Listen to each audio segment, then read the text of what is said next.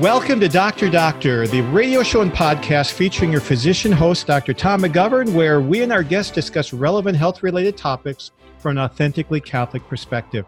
This is yet another bonus Finding the Halo episode dealing with coronavirus. After all, one meaning of corona is halo of light. So, together, let's find the silver lining in this pandemic. We have two guests today, and this is a first for Dr. Doctor.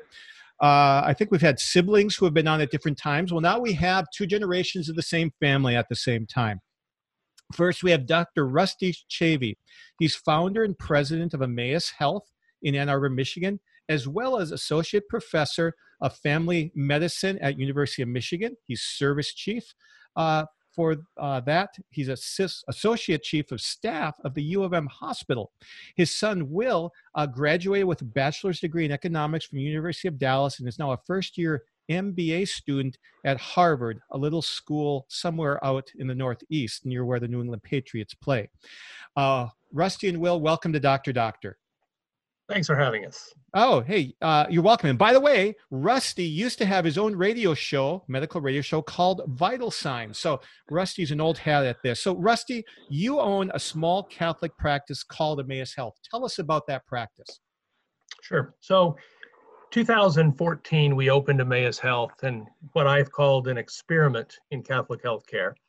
I think uh, in, in 2000, uh, era, we think of Catholic healthcare largely as the Catholic hospitals. And really, I think it's hard to respect the anthropological, historical, and theological traditions of the church in a large healthcare system today. And so I think there's really a lot of confusion about what Catholic healthcare is. I'm a primary care physician, and it was our belief that Catholic healthcare could be transcendent of every encounter that you have. So it doesn't just, it shouldn't just be at the hospital. It shouldn't just be around women's reproductive health issues. It should be transcendent. And so we started this practice uh, with family medicine, internal medicine, pediatrics, and mental health in an effort to try to bring that to the community. We have since merged with our local crisis pregnancy center as well as an OB-GYN practice so that we now have women's health as well. And there's a network of small Catholic practices popping up around the country, aren't there? Yeah, there are a lot of uh, clinics just like Emmaus. I think we're all still trying to figure out what that Catholic identity means. Does it mean that you're providing care uh, to the inner city, focusing on common good? Does it mean that you're providing women's reproductive health care? Does it mean that you're providing primary care across all specialties? I think we're all trying to figure these out but there are a number of initiatives like Emmaus, and through the Catholic Medical Association, we have a network of 30, 40, 50 such clinics that have cropped up. Now, I understand with uh, my discussions yesterday with Steve White, who um, is the chairman of our healthcare policy committee, that there is somewhat of an existential threat against many of these clinics because of the pandemic. Is that true?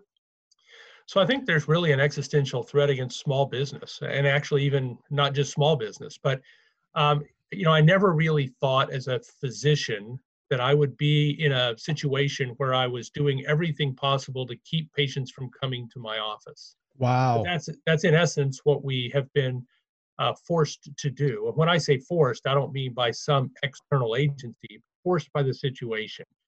So uh, it would be imprudent to bring someone in for a physical exam who was otherwise healthy expose them to the potential risk of being infected when we are also going to be seeing people who are sick. So what we have done basically is scrub schedules. And this is not just at Emmaus, but hospitals and health systems around the country have postponed elective surgeries for months on end. We've postponed routine physical exams for weeks or months. Uh, we've even postponed chronic care. We're now triaging patients over the phone and trying to figure out if people really absolutely have to come in.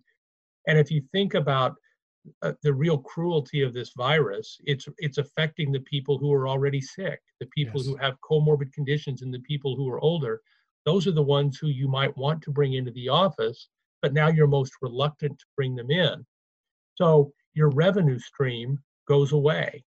Um, and and it's very hard obviously to operate a business i don't have to have my son's mba to understand that that's not how you run a business but your expenses remain there and so as an existential threat that it is absolutely there. The there's a public policy arm of the American Academy of Family Medicine called the Graham Institute, and they published just last week a statistic that I found rather alarming that said that by June, 60,000 family medicine offices would be closed or significantly shut down, and 800,000 of their employees would have been furloughed, laid off, or unemployed. That is shocking. It, it refocuses the attention.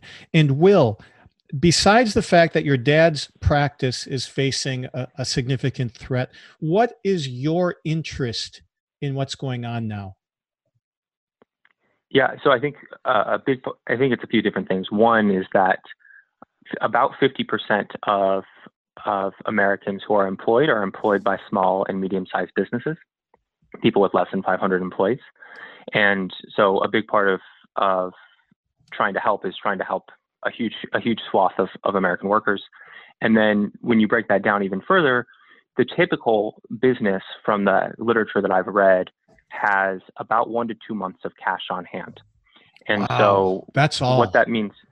That's that's it. And so when you combine that with the fact, you know, my, my dad was talking about this, there's two types of costs for a business. There's fixed costs, which you pay no matter what, and then your your variable expenses and whatnot. Mm-hmm. And so these fixed costs, which are things like payroll and rent, you have to pay no matter what. And when you're in a forced shutdown and no one's allowed to come in and pay you money, um, then then that that obviously means that has to effectively come out of that cash that you have on hand.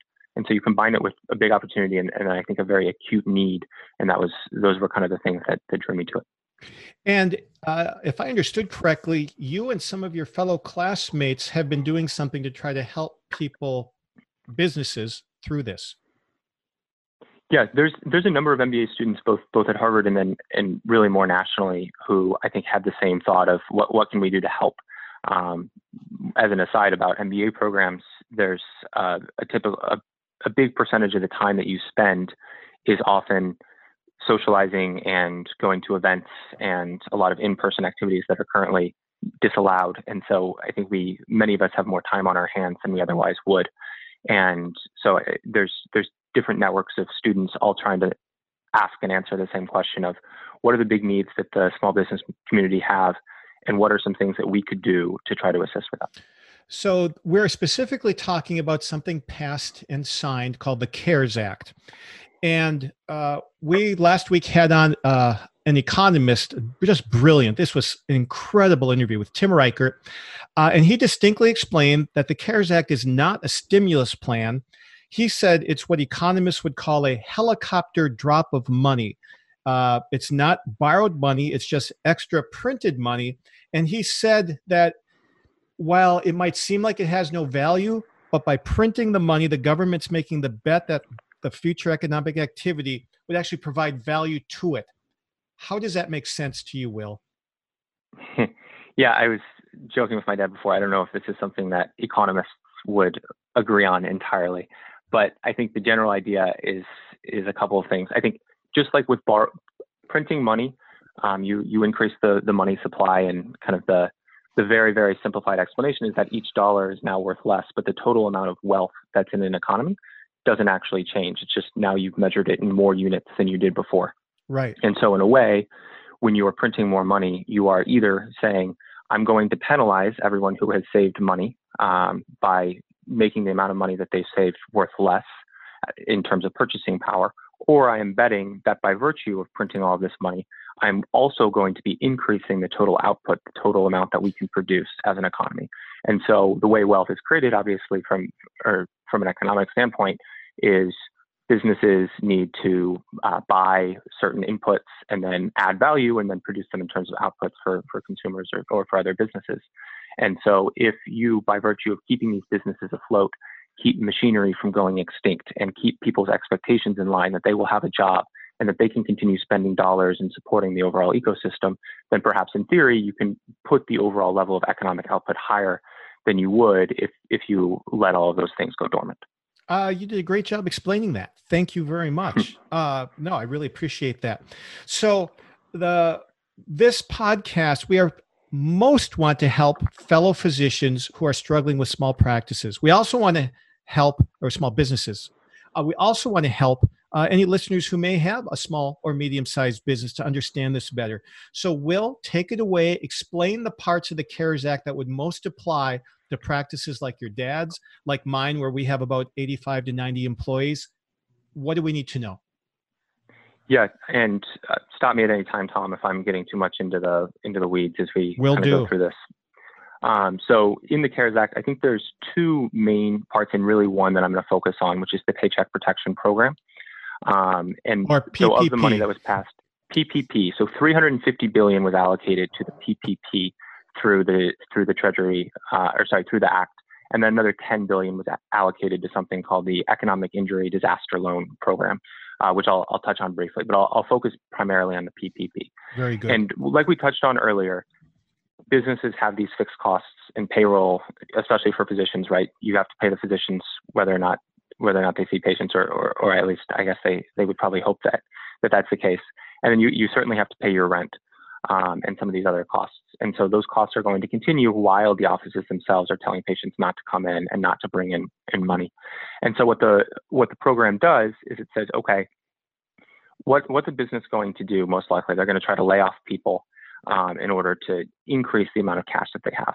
But that we know that that's bad for those people, and that's um, bad for our economy writ large as well.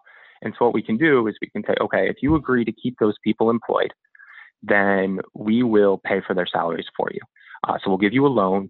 Um, at the end of it, if you prove that you mostly spent the money on payroll, and we can go into specifics of it, but if you prove that you mostly spent the money on payroll and then a couple of other kind of allowable overhead costs, then we'll forgive the entire loan. And that's up to what, eight weeks of pay? Up to eight weeks of pay. So the way the maximum, it's no more than $10 million. And it's also um, no more than two and a half times your annualized monthly salary. So as an example, if you spend a million dollars on payroll, actually I'll say $1.2 million on payroll in 2019, that means on average you were paying 100,000 a month and that would mean the max loan that you're eligible for is $250,000.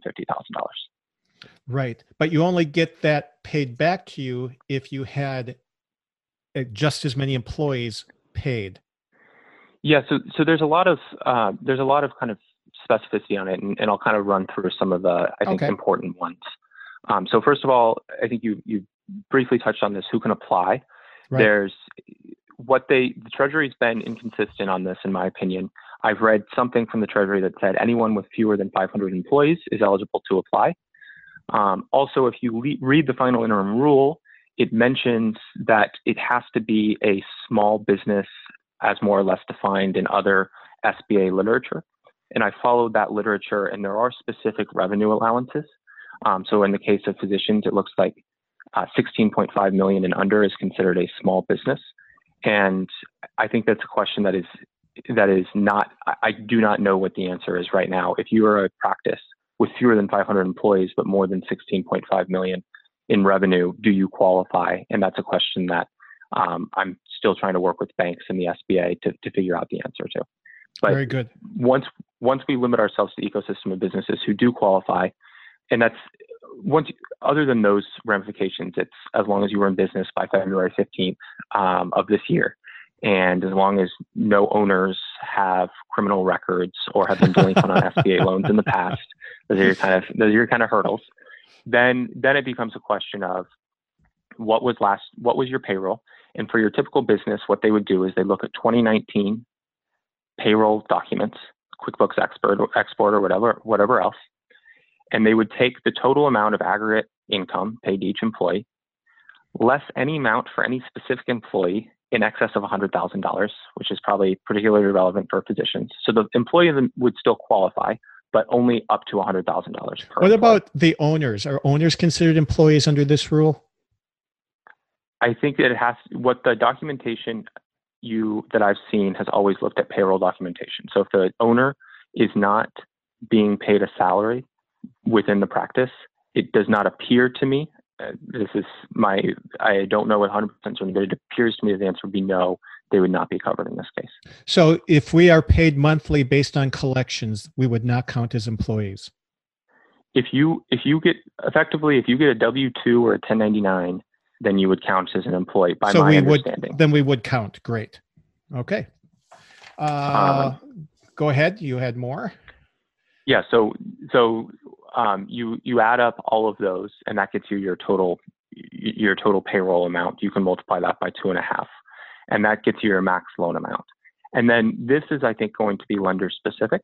But then they're going to want to say, okay, well, how much money will you actually be able to spend by keeping those same salaries and by paying rent and utilities, um, interest on mortgage? Those are kind of the qualified other expenses that you can spend mm-hmm. this money on. And so when I add up all of those that I can prove that I'm going to be spending over the next eight weeks, then that would be my actual loan amount. So they'll fund, at least in our experience, they they didn't want to fund the maximum loan amount. They wanted to to fund the loan amount for which we would have qualified expenses, for which my dad's practice would have qualified expenses. Now, um, I heard, I want to clarify something. So I know of dentists, I mean, the, the, all their practices are completely shut down. And yeah. on one um, webinar for dentists, they were recommended not to apply for the CARES Act because they will not have anybody working for the time being. Is that good advice, bad advice, or unclear? I, I haven't seen anything that, that would suggest that they should not apply. What it says um, repeatedly in the guidance is that all businesses, relative, subject to the same kind of constraints that I gave you before, that meet those criteria are eligible. And so if dentist offices want to continue paying rent and be able to continue to keep employees on payroll, then um, then I think it would make sense to apply. I think it, it wouldn't make sense there's so there's certain costs that um, are included. You can only spend 75% of the money, or sorry, at least 75% of the money has to be spent on payroll. So and if so those if employees you, are all laid off right now, that's yeah. what I think the basis of that recommendation was. So if all your employees are already laid off on uh, unemployment, then does it make sense to apply? So you can rehire them. Um, and it's you're still allowed to rehire them and pay them. So that be, can become a question between you and your employees on um, you know, what, how much are they making on unemployment versus how much would they make if they were rehired and which one is better. You may also have other costs that would not be considered payroll costs, so they would have to come out of the overhead related to things like, um, so for instance, if you're paying an insurance premium on behalf of your employee, that's considered pay and that's part of payroll costs. But the costs that you pay administratively to run an insurance benefits program would not be covered. And so, so if, as an example, go ahead. Yeah. Let me let me come up with uh, something practical in our group. So everybody that we have laid off right now, we are paying all of their health care uh, premiums, including the part that they would normally put in. So you're saying that those would count toward payroll. I don't know about the parts that they would normally put in, but the parts that you pay on behalf of them in the benefits program um, for health insurance premiums would be counted as payroll. That's very helpful. Let me ask you another practical question. Uh, we are still open for business, but you know the in in-person visits are way down telehealth is up mm-hmm. so we want mm-hmm. to maintain social distancing in the office so if we brought everybody back in the office we would not be able with our employees to be able to maintain social distancing so say that we apply for an amount but we can only bring back half of the the people laid off that means that we therefore would only be eligible to have uh, a certain portion written off, not the whole portion that we would be eligible to get in this loan program. Is that correct? That is correct. Although I believe if you bring back everyone and just pay them and don't ask them to come into work, that that would be a viable um, use of the funds as well. Um, okay, thank you. From my reading of it, you can Tom, bring everyone back. Yes, yes, Rusty. Let, let, me offer this. There is something that's been called the Lombardy model that some places have uh, tried at the University of Michigan. We've looked at this. Comes from the region of Italy, Lombardy, Italy, oh. where what they were doing is um, having people work every other week. So what that allowed was everybody to have a period of time where they could be away and it would you could figure out during that time if they were developing any symptoms. And then um, the other half of the workforce would be working during the alternate week. So that way you kept everyone employed. You gave everyone a chance to try to be safe and to minimize contact. That way you could still employ everyone. And under this program, you could have everyone on the payroll, still pay them even though half of them were not working for each yeah. week. That's and, very practical. And, and, and one of the things Tim Reichert mentioned that you lose by shutting down the economy are organizational networks. and that by keeping them coming back even every other week like that, you maintain those relationships that are key for any good functioning business. Go ahead, Will. Uh, just to double down on, on the point too of, of I think the benefit for a lot of these these places, you um, in addition to getting to keep your employees paid, which I'm sure most small business owners is very near and dear to their heart, you also are allowed to use up to 25% of the loan amount for non-payroll costs. So you can lay off all your employees, and those costs would go away, and they can perhaps get taken care of with uninsurance benefits or with uh, unemployment benefits. But your rent costs, unless you have a particularly forgiving landlord, is probably going to stay no matter what, and your utility costs will probably be something no matter what. And so you can use up to 25% of this right. to pay those as well for the next two months, which I think is a, another really big benefit. Uh, oh, and we were looking at that, and that's uh, important to us too. Are there any other basics of this program we should know right now? So I think we, we touched on this some as, as we were talking before, but I think one of the big ones is, you know, this was passed whatever a couple weeks ago, the CARES Act, and the SBA has been racing along with the Treasury to get this out um, as quickly as possible. And so there are parts of it that are probably going to be somewhat at the lender's discretion in terms of how exactly this looks. So when you're thinking practically, okay, what do I need to do in order to apply for this? There may be some differences from one bank to the next, and I'm sure we'll go through more specifically what the application process looks like. So I would just, um, I would, I guess, preach a. We'll know more over the course of the next couple of weeks, but I think also insofar as the way the process works, you have to apply to a bank, and the bank applies for forgiveness. So work with the bank, see what they want, and that might that might have to suffice for now in terms of guidance on how to on how practically to make sure you've dotted your i's and, and crossed your t's uh, in the program until some of these kinks have been worked out and, and, and we have more clear guidance from from up top so can, last if I can, oh go ahead rusty yeah say if i could switch gears and be the host here for a second ask will a question will is 350 billion enough yeah, so uh, I did some back of the envelope math on this as well. Um, so I think it's something like 50 million people are employed by small and medium sized businesses. And um, what percentage of those have enough economic hardship to justify participating in the program? I, I guess I didn't mention that explicitly, but you, you need to certify that you need this money in order to sustain your business on a go forward basis. There's no no one checks up on that. You just you have to promise that. And so if we assume that some vast majority of businesses will either be eligible to claim that or will claim that regardless, and you have $350 billion, then if I'm doing my math right, and I'm sure my dad will correct me if I'm not, um, then that's effectively $7,000 yes. per person over the course of eight weeks, which if you make that about 3,500 a month and you annualize that, I, I think that comes out to what somewhere between 40 and $50,000 a person um, but the program covers employees up to $100,000. And so I don't know how the median incomes work out, but I think there's the potential for this to be um, to, for this to be oversubscribed. Okay, but I thought the number, the seven thousand, is not unreasonable. Yes, I, I got the same number when I did it. Now, just uh, Thursday, so today is Sunday. Just Thursday, our controller said that three times during that day, the application process changed. Have they settled on a final application process and form? Um, they have settled on a form that is viable that you can apply with through the banks.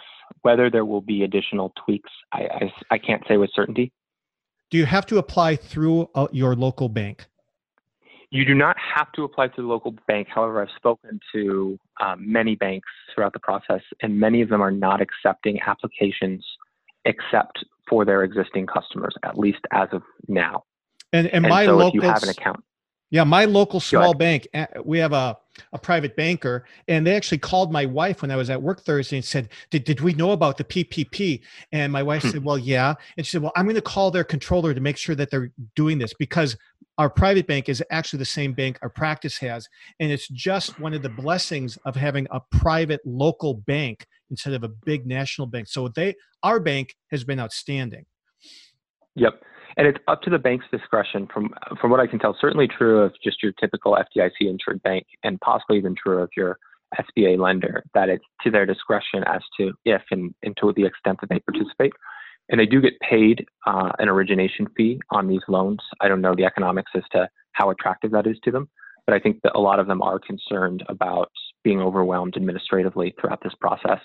And so, definitely the best advice I can give people right now is first check with your local bank where you are already an existing customer or your national bank. If you check with any bank with whom you have an account today. So, is the application with the bank or with the government or both? It's with the bank, so it's it's the same okay. process. It's there's something called an, an SBA 7A type loan, and this okay. is a modified SBA 7A type loan. So you apply to the bank. Except this one, the interest rate's what only one percent. That's right. It's one percent. There's no payments due for the first six months, um, although interest does accrue, and then it's forgivable as long as you use it for these qualified expenses that we talked about. So when I was talking with my partners about this yesterday, we said at the absolute very worst case scenario that we got forgiven nothing, it's an incredibly cheap line of credit. That's right. Okay. So now, for some people, just to, I, I do think this is a great deal for small businesses, and everyone who qualifies should absolutely apply for it. Um, I will say, if you do want to say the worst case scenario, the worst case scenario is your employees would have been just as well off on unemployment benefits. You rehire them all because you must rehire them all in order to be qualified for this right. loan. You don't get it. You don't get it forgiven, and so instead of being a, to avail your employees of unemployment benefits to get them through the crisis. You reemployed them, you didn't have them work, and now you're responsible for paying those two months of payroll that you may not have otherwise had to. Well, which brings me to the point is we, you know, we don't want to bring anybody back unless we know we're approved. I mean, isn't that going to be what yeah. most small business owners think? Yeah, my understanding is that you are allowed to rehire. It, it, says you must either not have laid off or you must rehire quickly um, all employees. So I, the way I've read it, um, and this is perhaps worth verifying with, with the lending bank, but the way I've read it is that it's effectively from disbursement bank. So as soon as you're, uh, uh, sorry, disbursement date. So as soon as the funds are dispersed, you must rehire all of the employees kind of on that day. But if you don't have to have them currently hired um, and you can wait and, and, make sure you're approved. Oh, so we have to be prepared on the disbursement date to rehire as many as we plan to rehire or do it, does it have yeah, to be all of them? It says it says quickly rehire. Um, I don't think it specifies a, a, timeline on it. In terms of all or some, or go ahead. Yeah, no, go. I'm I'm listening. This is great. In terms of all or some, it says that there will be penalties if you reduce the amount of employees from the amount that you had on February 15th. Um, how that, what exactly the penalties will be, I don't know.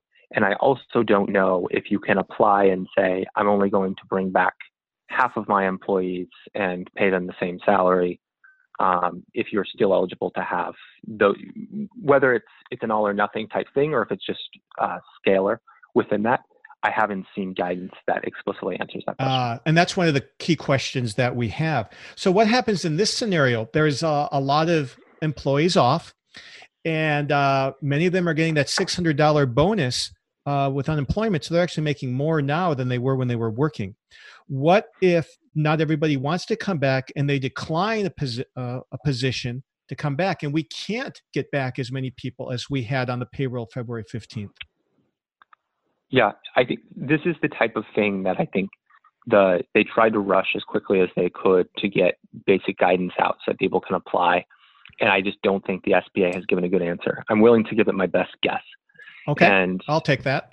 the the spirit the spirit of of the bill and, and how it's written is that you effectively you need to keep all of your employees, but if the employee has chosen to move on for some other reason, or if the employee doesn't want to come back, it would not be consistent with the spirit of the bill for you to uh, for you to be penalized for that. And so, how I would guess that they're going to yes, operate yes. is they're going to look at um, how many people you rehired and insofar as that actually would have wanted to come back. And as long as you're rehiring all of those people and not reducing any of their salaries by more than, I think, 25%, then you will be eligible for the entire forgiveness of the loan amount that you get. Okay. Rusty, did you have any questions like that about your own group? Actually, I have uh, ongoing opportunity to pick Will's brain uh, as he's staying at my point. house. So, yeah. Uh, an excellent point. So, what is your hope, Rusty, that this will be able to help Emmaus Health achieve?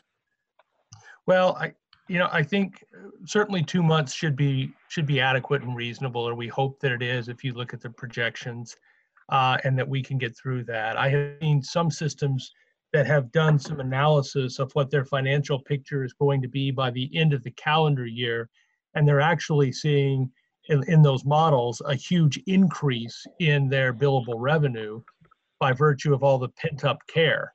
Um, and so, uh, hopefully, I mean, there still is going to be loss. There's still this this program won't cover everything, but hopefully, if it provides enough cash flow to keep you viable and to keep your employees hired, whatever the other losses are, you can make up uh, through the end of the year as you're as you're um, getting caught up on all of this pent up activity that you're deferring right now. Okay, that's that's very good. I'm trying to see here. Let's see. We had some questions. Um, oh, is there an advantage of trying to go through more than one lender, or is that not even allowed to make sure you see if you get approved? Yeah, I so this is a I can see it both ways. So you're definitely only allowed to each business is only allowed to have one of these loans approved. And so if you go through multiple lenders, you're getting a positive and a negative. The positive is you get to have the lenders compete against each other to see who gets it approved faster because there is a limited amount of funds that might be to your benefit. The negative is whether you end up complicating your own application because the SBA, through some timing mechanism, ends up seeing two applications for your specific tax ID number, and that ends up forcing some sort of other administrative explanations and all of those extra costs. So you could make more problems for yourself by applying to two places. Yeah, and, and it has not at all been clear to me, at least, what the mechanism is. Like, would that which which of those is the clear winner in this case? I, I could see it going either way.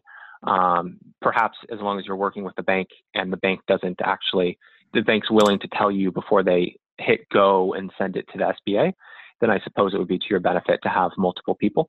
Um, but if you don't have that transparency, I think it is possible, although I don't know the likelihood, that you would end up creating extra problems for yourself. Okay. Um, and then the, the, whole forgiveness calculation, is that still yeah. up in the air? They've given, um, I think they, they basically, or I guess I'll ask you a question first. When you say up in the air, what do you mean? It, are the details narrow, um, nailed down? Uh, because, uh, for instance, one of the things in there it says you can pay an employee as little as 75% of their original salary and still be forgiven. But if you go under 75%, that's yeah. not forgiven, or at least the part that's below 75% is, yeah. is not forgiven. So is it based yeah. on individual calculation or just a group number? Or do they look at each individual person? Yeah, so that part the best I have, there's a document that they put out. It's a fact sheet for lenders, I believe, or maybe for borrowers. It's on the treasury.gov forward slash cares site. And it says uh, on level of payroll, and I'm reading it right now, it says your loan forgiveness will also be reduced if you decrease salaries and wages by more than 25% for any employee that made less than 100,000 annualized. Any single and employee. So that, that implies it's for every any single employee. The only thing I would say is that this is the fact sheet. It's not part of the interim final rule, and it is perhaps. Um, I, I, think it's one of the kind of the things that will be worked out over the next couple of weeks. Very good. Let's see the the next one he had. Oh yeah, how do they determine FTEs? Is it based on um, hours or employees? Like what if our we have many employees who work 24, 30, 35 hours? Yeah. Um, I think this is, unfortunately, I, I, think I've been giving you this answer a lot. I don't think the application is clear. Okay. If you read the actual application, it says full time equivalents and it asks you for the amount of full time equivalents. Um, if you read the same fact sheet that I just read to you, it actually doesn't ask for that at all. It asks for, it says your loan forgiveness will be reduced if you decrease your full time employee headcount. So um, there's a full time employee can obviously be defined differently than a full time equivalent. And so um, I think what I my best guess is a work with your lender, see what the lender wants. They'll have an answer for that. Um, I, my my second thought is that as long as you're consistent on application and on verification, you will probably be okay. And then my third thought is if you ever have another use case in which you're asked to provide full-time equivalents, whether that be filing taxes or any other government form, I would just try to be consistent with that. And I, I certainly don't think I think that you would be gently uh, corrected if if that happens to be a mistake. Because they understand everyone's in the same boat here with lack of clarity on some of the finer details. Yeah. And um, you know, another question. I think you've answered this, but when does the PPP calculation start and end? So if the loan's approved on the 15th of April, does the calculation then end on the 15th of June? Um, yeah, I think it's eight weeks from disbursement. So it would be the less eight weeks that. following disbursement of the funds. Yeah, So, so the Th- clock starts on disbursement date and it ends eight weeks later, not necessarily two months Yes. later. I was that's, wondering why, that's my understanding. because from it was approved in late March and it runs through June 30th, so that's more than than eight weeks. I, I'm trying to wrap my head around That- how that those two different time periods work. That's the application window. So you can apply and be approved as long as there's sufficient funding up until uh, the latter. I I think you said June 30th. Um, Right. So you can apply and be approved up through June 30th as long as there are funds available. But for you, for you in particular, your specific um, funding and use of funds starts following the disbursement itself. So there's it's the application window, and then there's a separate use window. How long do you think it's going to take to find out if you're approved, or, or did you already find out at Emmaus Health? No, we haven't found out. I think uh, that's that's a great question. Um, from some of the, I'll give you two numbers. I, I believe in Hurricane Sandy, although you can look this up. It generally took people 18 days to be approved for disaster funding. So that's one data point.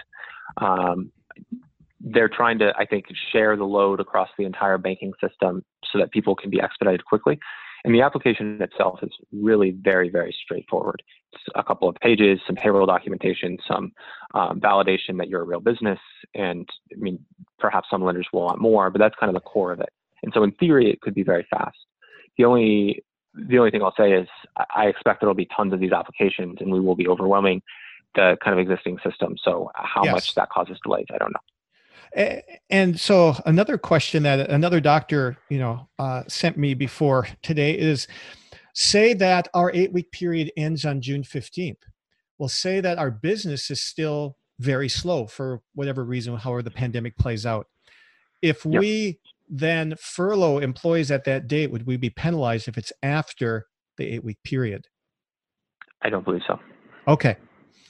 Rusty, Um, what what other questions would you have that you think other doctors who own practices will want to know the answers to? Well, I think for a lot of people who don't have a son with the time and the capability to do this, or who don't have the resources to hire someone, is how do they work through this? I mean, Will's walked through a lot of the details with the questions that you have asked. Um, and so, you know, I, I think the question would be who's going to help people fill this out? Will the banks help them? Will their accountant help them? What support are they going to have uh, to work through this process? It seems to me, and correct me if I'm wrong, at least where I have been, people really seem willing to help each other through this. Are you are you seeing the same things in your ecosystems? I mean, I think for the most part, I, as, uh, as we've talked about, uh, in my own house, I think, uh, there, are- there are a small group of people who have severe anxiety about this whole thing and have been somewhat paralyzed by it. Apart from that, I have seen that sort of collective support and collective action as you described. Um, I've seen it more in my own area of medicine. I have not reached out to accountants and bankers. I'm assuming accountants are still quite busy in the midst of uh, tax dates. And while the federal tax uh, deadline has been delayed, the states may be, uh, some may, some may not have delayed. So accountants might be quite busy. So I'm not sure what capacity they would have to help out. Will, some of this sounds too good to be true. Is it? Um, I don't think so. I, I, I, suppo- I suppose there are always com- potential complicating factors, but um, I think I think the the bigger kind of concern would be whether it's whether it's not enough, whether this is something that lasts through the summer, and then you're you know you're continuing to have some of these issues in July and August. At least at least from my standpoint, that would be a bigger concern to me. So uh, we like to bring in Catholic principles where they apply. You know, the big Catholic principle here is subsidiarity. that an organization at a higher level should not interfere with uh, an organization at a lower level unless absolutely necessary. So, are we caving in with these small groups by allowing the federal government to help us, or is this an appropriate time for just that type of activity? Which one? So the, the question is sorry, which uh, my dad or me? Either one. Both. Go ahead, Will. I'll, I'll, take I, my my recollection of reading the principle is that the problem, as you kind of alluded to, the problem should be solved at the level the the smallest level that can solve the problem Correct. effectively. Correct. And so I think in this case, if I think about what effectively is being done, you alluded to this earlier, we're effectively printing money in order to, or at least borrowing money at tremendous scale in order to try to keep people afloat while we wait out this crisis. And um, we can kind of debate the, the economics of it, but I don't think that local or state governments would be capable of providing this form of assistance. Otherwise stated, and I would agree, the federal government may be the smallest entity able to help address this. I I happen to think that you're right, but I think some listeners may may wonder about it. But yes, I think this is one of those times. Um, what else that we haven't discussed? Uh, Will, do you think that listeners should know? Um, one is probably a clarification of a point I made earlier that I do think is important. I, I mentioned um, if you have people who receive 1099s or W 2s, they are employees, and that is true. However, for purposes of payroll costs and for purposes of forgiveness, anyone who is a contractor, an independent contractor, can apply separately. Um, and so they would not be included in payroll costs for this business. So if you are a 1099, you effectively are considered to have your, you know, your own business and you can apply personally for the payroll protection program for the lost wages that you yourself experienced. And so to avoid double counting, those people would not be included for the business's application of, uh, of payroll forgiveness in the Paycheck Protection Program. Ah, very good. And Rusty, what final comments do you want to make? God is still in charge. He will reveal to us uh, the lessons we need to learn from this and why this was allowed. And through this, He is giving us an opportunity to be saints. Thanks be to God. Uh, Rusty and Will, You've been a wonderful tag team. Thanks for being with us on this episode of Doctor Doctor. Thank you, listeners, for being with us on the official podcast of the Catholic Medical Association. Please share the good news of Doctor Doctor with a friend. Invite them to listen on their favorite podcast app or at redeemerradio.com forward slash doctor.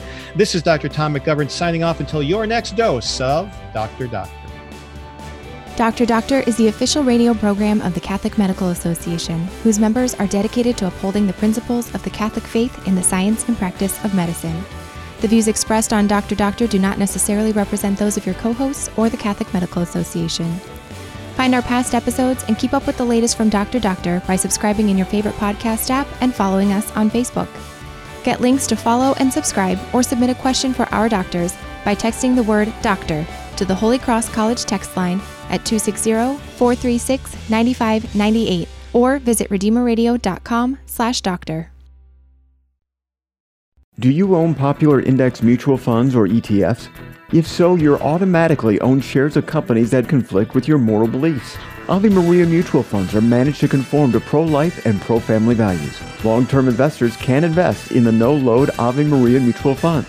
The experienced professional portfolio managers make decisions based on investment fundamentals and pro-life values. You can learn more about Ave Maria Mutual Funds today at 866 Ave Maria or visit AveMariaFunds.com.